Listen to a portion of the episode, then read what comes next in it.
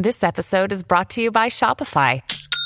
Forget the frustration of picking commerce platforms when you switch your business to Shopify, the global commerce platform that supercharges your selling wherever you sell. With Shopify, you'll harness the same intuitive features, trusted apps, and powerful analytics used by the world's leading brands. Sign up today for your $1 per month trial period at shopify.com slash tech, all lowercase. That's shopify.com slash tech.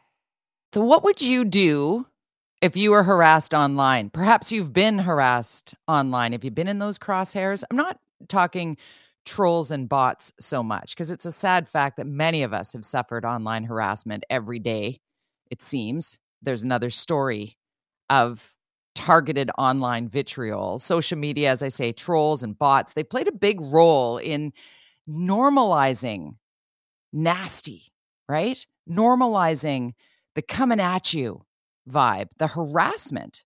It's not normal and it's not okay. And at some point, our justice system needs to modernize to help people who find themselves in the crosshairs of hate. So many people saying, I don't know what to do.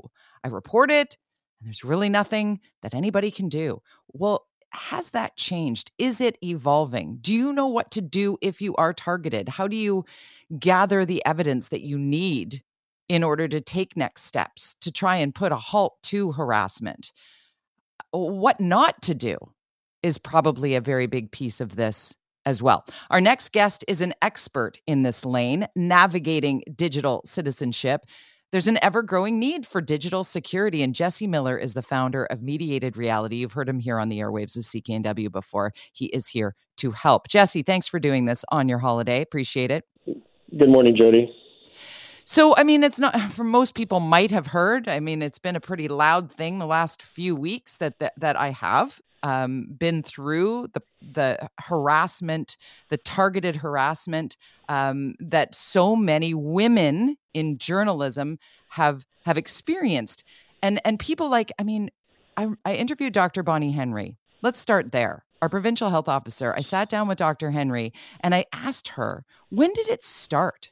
Like, when did you get your first death threat in your email inbox? And she said, the very first public health briefing of 2020. Like, this is wow. unbelievable, right? And then what do you do?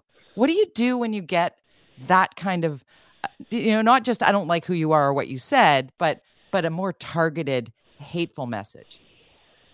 Yeah, it's interesting. It, it kind of comes to the idea of how our society interacts with one another. And now, obviously, with the internet, we can directly contact people based on emails and social media accounts.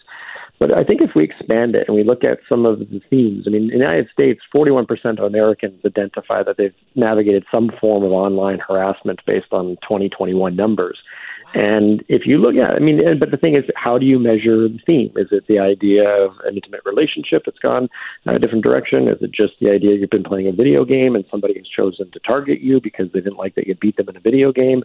There's so many themes within this that go to the idea of power. And what's interesting to me, especially in Canada, uh, in our in our sports world, and I think you're obviously more than familiar with reporting on sports stories, but now it's the athlete themselves being able to receive direct contact right? Mm. It used to be the, the fan at the boards who's screaming through the glass, or they would hang out in the exit ramp to scream at the opposing players. Now they right. can literally slide into the messages of, of the player, but also their partners and their families.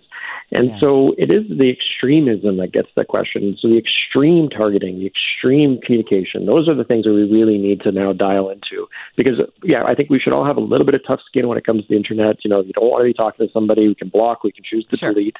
But we sure. also have to understand that we're now in a very big pool of people who all have opinions and literally are going to type them out as quick as they can feel them as opposed to they can process them.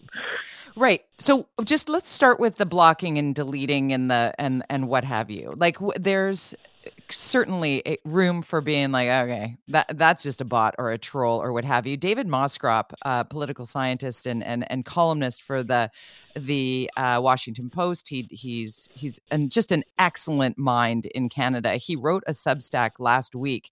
It was like block and mute often. In fact, he is now blocking for anybody he thinks might might piss him off in the future is i think how he wrote it. Um, a, a, proactive, proactive blocking. pro, proactive blocking which you know what? Makes a lot of sense.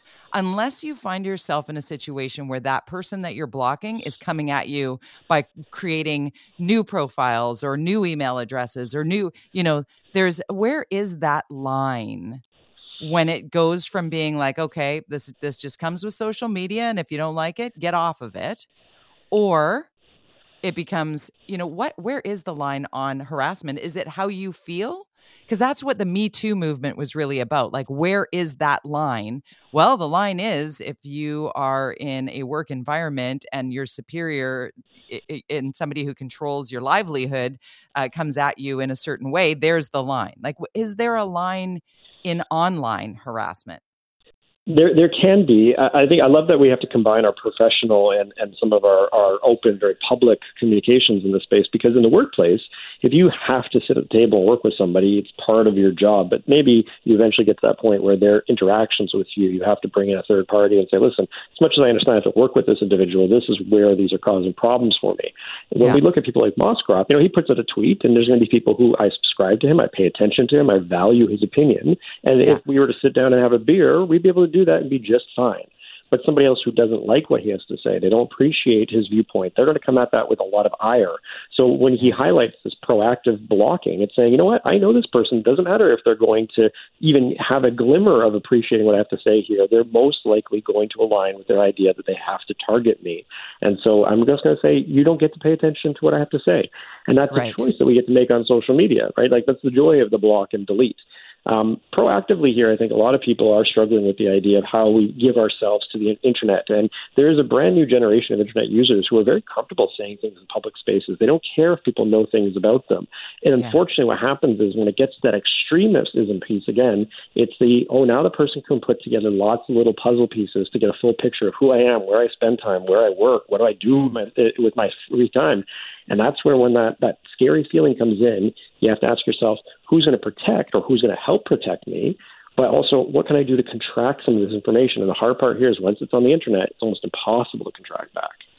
Right. And there can be that swarming mentality depending on where you find yourself uh, in that um, kick the bee's nest kind of position, you know, depending on the subject matter with which you're being um, schooled by somebody who disagrees with you in their in their mind they're going to teach you how wrong you are um, about something but it can also you know spark next level. Like what are some of the big mistakes jesse? We're with jesse miller founder of mediated reality. We talk security digital citizenship um, one of the thoughts about this particular discussion because we could talk for hours with jesse um, one of the things that i think is really important here is how does our listener manage that? Like, what are some of the basics of protecting yourself from putting out on social media or anywhere online those things that you can never claw back, like where you live, what your car looks like, what your license plate is, where you spend your time, the immediate, like the check in in real time, and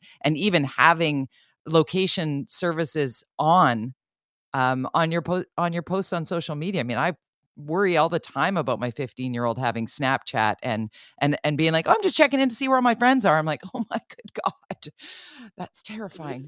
We talk about that new generation, a lot of young people are actually very comfortable sharing their location with their friends, which actually is kind of beneficial in the sense that no, I mean, there's there's a weird anxiety we have about the idea of them yeah. lowjacking each other. But when we think about the idea of missing kids, you know, you you like, oh, go talk to their friends, see if they knew where they were last. This is a whole new level now for some of those threats to safety that are very legitimate and you can have a kid go, no, no, I, I actually tracked my friend. We we did this as a as a partnership, and yeah. I can tell you where their phone was last. Like that, right there is a a huge advantage for you know a missing child situation. Right. But with, when it comes to the idea of minimizing information, like yeah, we all post photos online of our, our our lives, where we are, birthday parties. You want to take a picture of your new car you got, great, but just censor license plate. And it's not the idea mm-hmm. that anybody can run your license plate in British Columbia and find out where you live. No. It's the idea that now they understand where you park and they can verify that that car in the photograph is matched to that plate, so now they know that's yours. Right. The thing is, is that minimizing things like our kids. I do a lot of advocacy for digital consent. Do you have consent from everybody involved in the photograph to be shared, to be shared on the social media platform, whether it be private or public? Ask questions like, hey, I'm about to post this video. You're in it.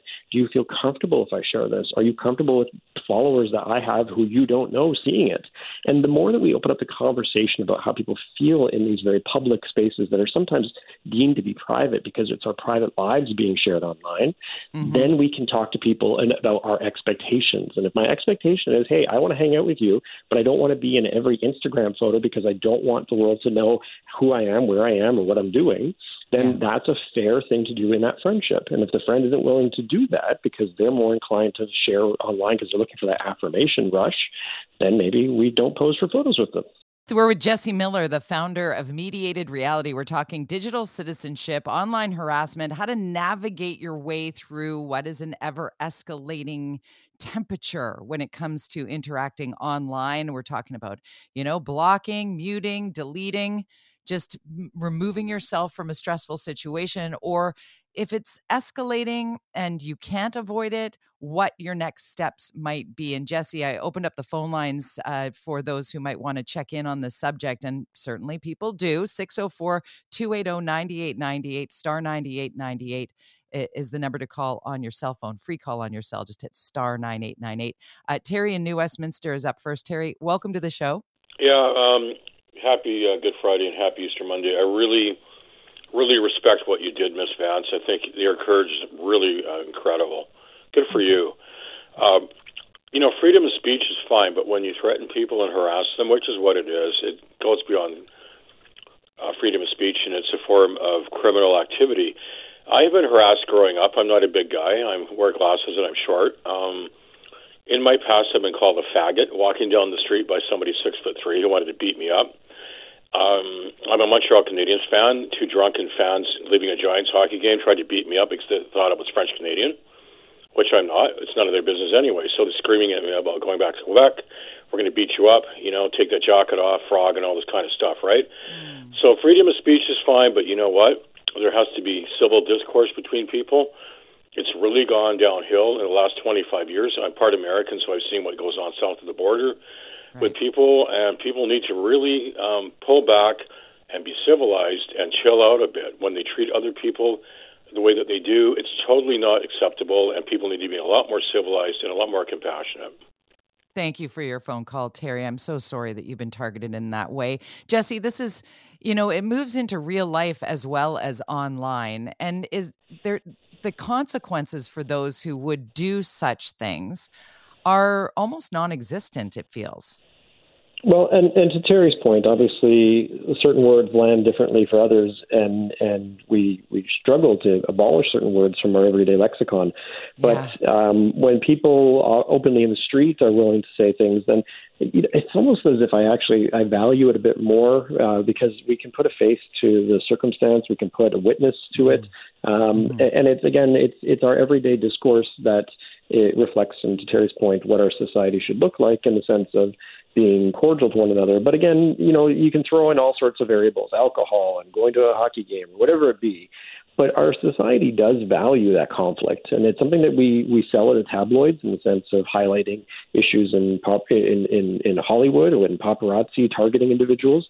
But if right. you go to the internet and we just think about the comment section, you know, if I go to a teenager's, you know, Instagram post and, you know, they've got a meme up, there's going to be a, a dozen friends who are posting words that, yes, we would encourage them not to use those words. We would show them how those negatively affect people. They will wear pink T-shirts and they'll raise awareness and they'll turn around and say it's a joke.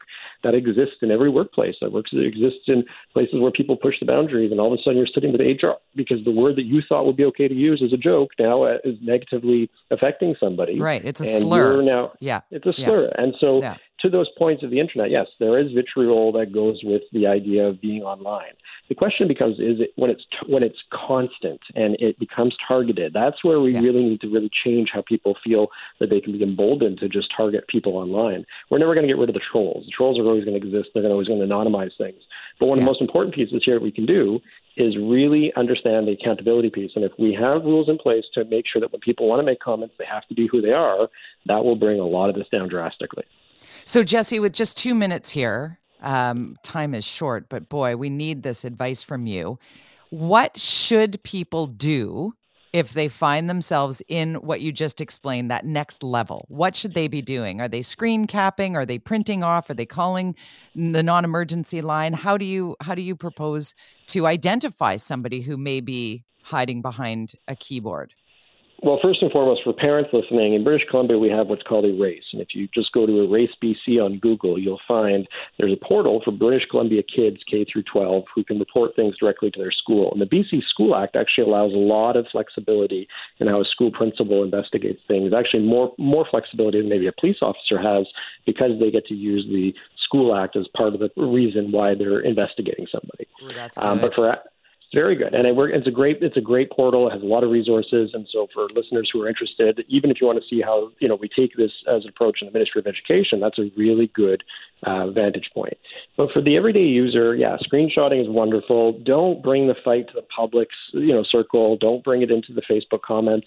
Uh, the more that you try and kind of put the person on blast, the more it can actually negatively impact you, especially if it's not necessarily your feelings that are um, being supported by people, but also their want to get retribution. So that that can be a really big stirring of the pot.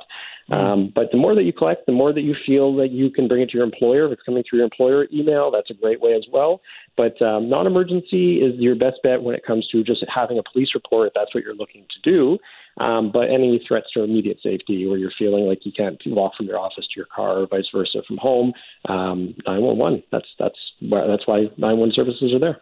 There you go. Jesse Miller, Mediated Reality. You can find Jesse on your social media. Great follow is Mediated Reality on Twitter. Thanks for your time as always, my friend. I appreciate you. Thanks, Jody.